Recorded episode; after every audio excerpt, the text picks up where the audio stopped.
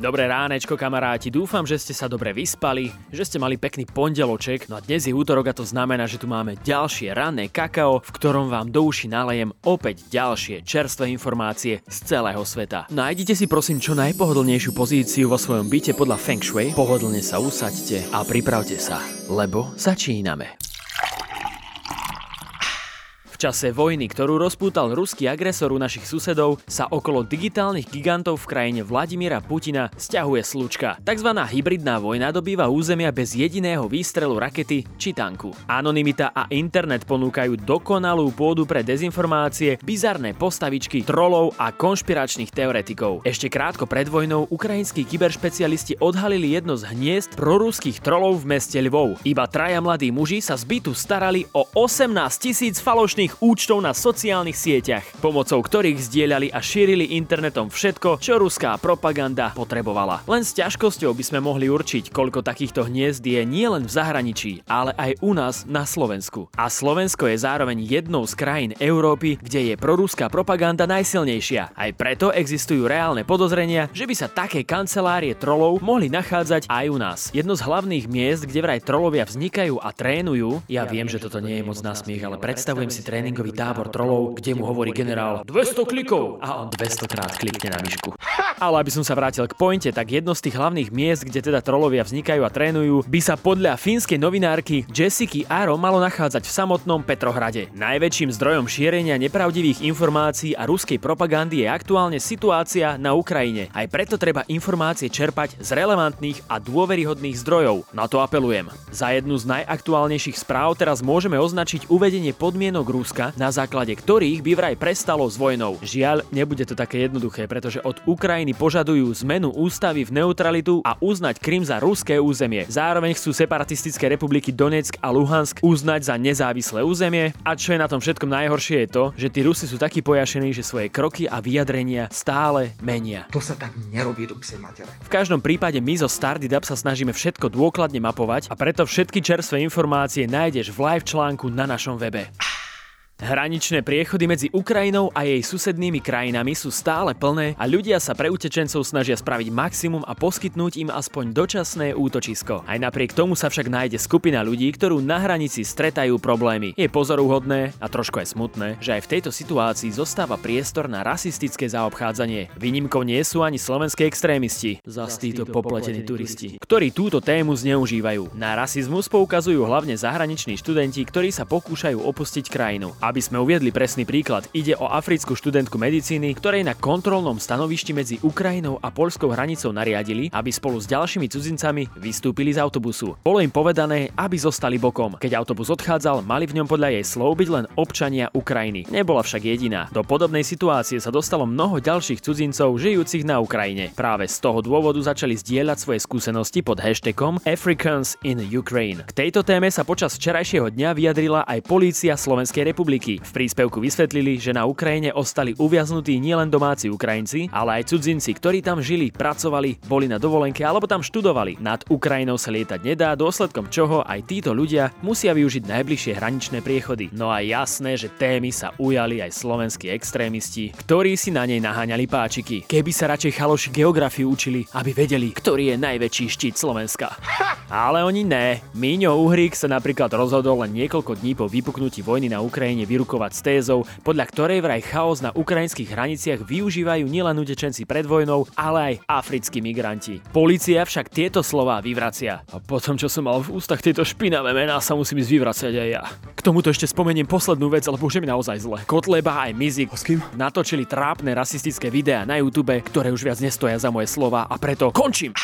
Poďme teraz trošku do iného súdka a dajme si niečo z biznisu. Pôjde o špeciálne boty do roboty. Dlhoročné skúsenosti chcela spoločnosť obu špeciál zúročiť na európskom trhu. Písal sa rok 2012, keď prvýkrát použili značku BOSP. Ide o skratku odvodenú od názvu Bardejovská obu špeciál. O napredovanie firmy sa zaslúžil jej majiteľ Miroslav Matis starší. Práve náš otec stojí za myšlienkou potreby zastrešiť naše know-how pod vlastnú značku. Spoločne sme dospeli k tomuto názvu. Smer značky určujeme spoločne a aj vo väčšine názvov názorov sa nám darí nájsť zhodu. Ozrejmil syn zakladateľa. Správnymi krokmi otec Miroslav, to je jak ja otec Mirec, dokázal udržať zahraničných zákazníkov. S nimi sa mu darilo udržať špecializovanú pracovnú silu a rozširovať kapacitu. Začiatky firmy sa spájajú s výrobou pre uniformované zložky. Obu od značky Bosb je teda známa z nôh policajtov, vojakov a hasičov z rôznych krajín. Bosb pri tvorbe topánok a ich dizajne čerpa inšpirácie z požiadaviek trhu, sleduje trendy a dokonca v období mimo pandémie navštevuje trhy z celého sveta. Čo sa týka dizajnu, tak ten tvoria spolu s dizajnovými štúdiami v Taliansku. Amore mio! A veru, že ide o poriadne neokúkaný dizajn, ak by ste chceli vidieť, ako vyzerajú tieto boty do roboty, v ktorých istotne ani nôžka nesmrdí, tak rovnako ako ostatné infošky, ktoré som tu spomínal, nájdete na našom webe.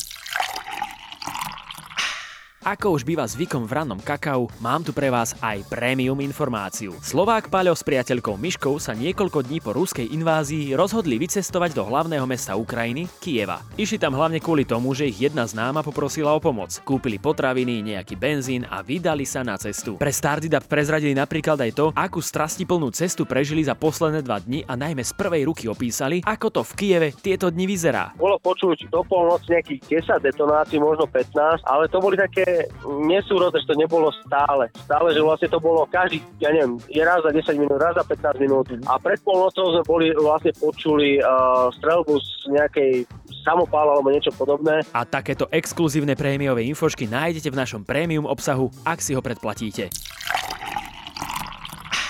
My zo Stardidapom máme rozhodené siete kade tade. Máme Facebookík, máme Webík, máme YouTube, máme TikTok a máme aj Instagram. A napríklad na tom nájdete informácie tohoto typu. Príjímacie pohovory na stredné školy budú štandardné a maturity 2022 sa uskutočnia. Otázky na ústnu maturitu upravujú školy s ohľadom na dištančnú výučbu. S ich prípravou pomôže študentom manuál spokojného maturanta. Milujem tento názov. Ktorý pripravila Aliancia stredoškolákov. Jednou zo zmien je, že časová dotácia pre extra externú časť a písomnú formu internej maturity sa predlžuje oproti minulým rokom o úžasných 15 minút na každý predmet. Nice.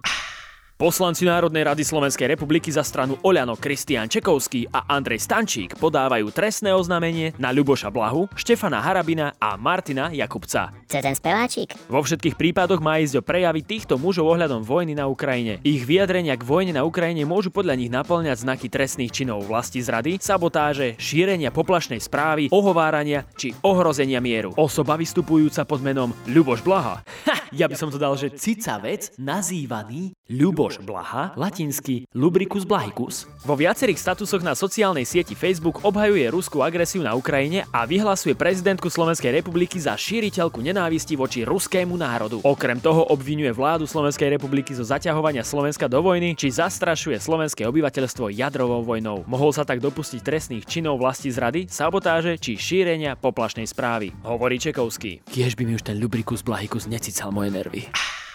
Abramovič chce predať klub Chelsea, no a záujem prejavil najznámejší bojovník MMA Conor McGregor, ktorý sa vidí ako majiteľ futbalového klubu. Predložil ponuku v hodnote 1,5 miliardy libier. Oligarcha Roman Abramovič minulý týždeň previedol správcovstvo futbalového klubu FC Chelsea na charitatívnu organizáciu. V stredu však potvrdil, že sa chce klubu zbaviť na dobro. K tomuto kroku je podľa mnohých zdrojov Abramovič tak trochu nútený, keďže jeho meno je spájané s menom ruského prezidenta Vladimíra Putina. Zároveň kvôli ruskej invázii na Ukrajine, tak hrozia oligarchovi vo Veľkej Británii sankcie. Abramovič uviedol, že všetky čisté výnosy, teda zrejme peniaze z predaja minus správne poplatky, budú použité v prospech obetí vojny na Ukrajine. Ale to je od neho pekné.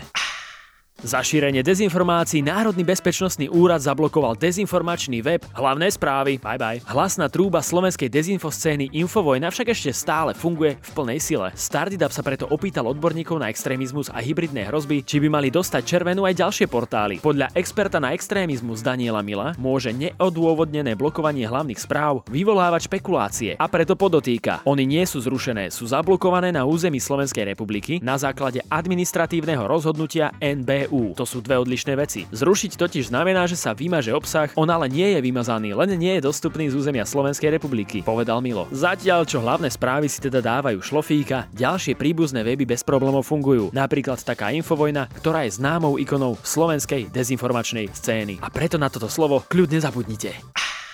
V sobotu večer zaskočil obyvateľov Ružinova a blízkych mestských častí zápach zhorenia. Starosta Ružinova Martin Chren na sociálnej sieti informoval, že smrad sa šíri z horiacej budovy garáži na Drieňovej ulici. Hasiči pri požiari garážového domu zasahovali až do skorého rána. Niekoľko zasahujúcich vrátane príslušníkov Mestskej policie Bratislava muselo byť ošetrených hlavne kvôli nadýchaniu sa s plodinami. Všetci sú ale v poriadku a aktuálne už žiadne riziko nehrozí. Môžem potvrdiť, dnes som išiel okolo. A ak by ste si chceli pozrieť dronové zábery na zhorenú budovu rovnako ako ostatné vecičky, čo som tu spomínal, nájdete ich na našom Instagrame.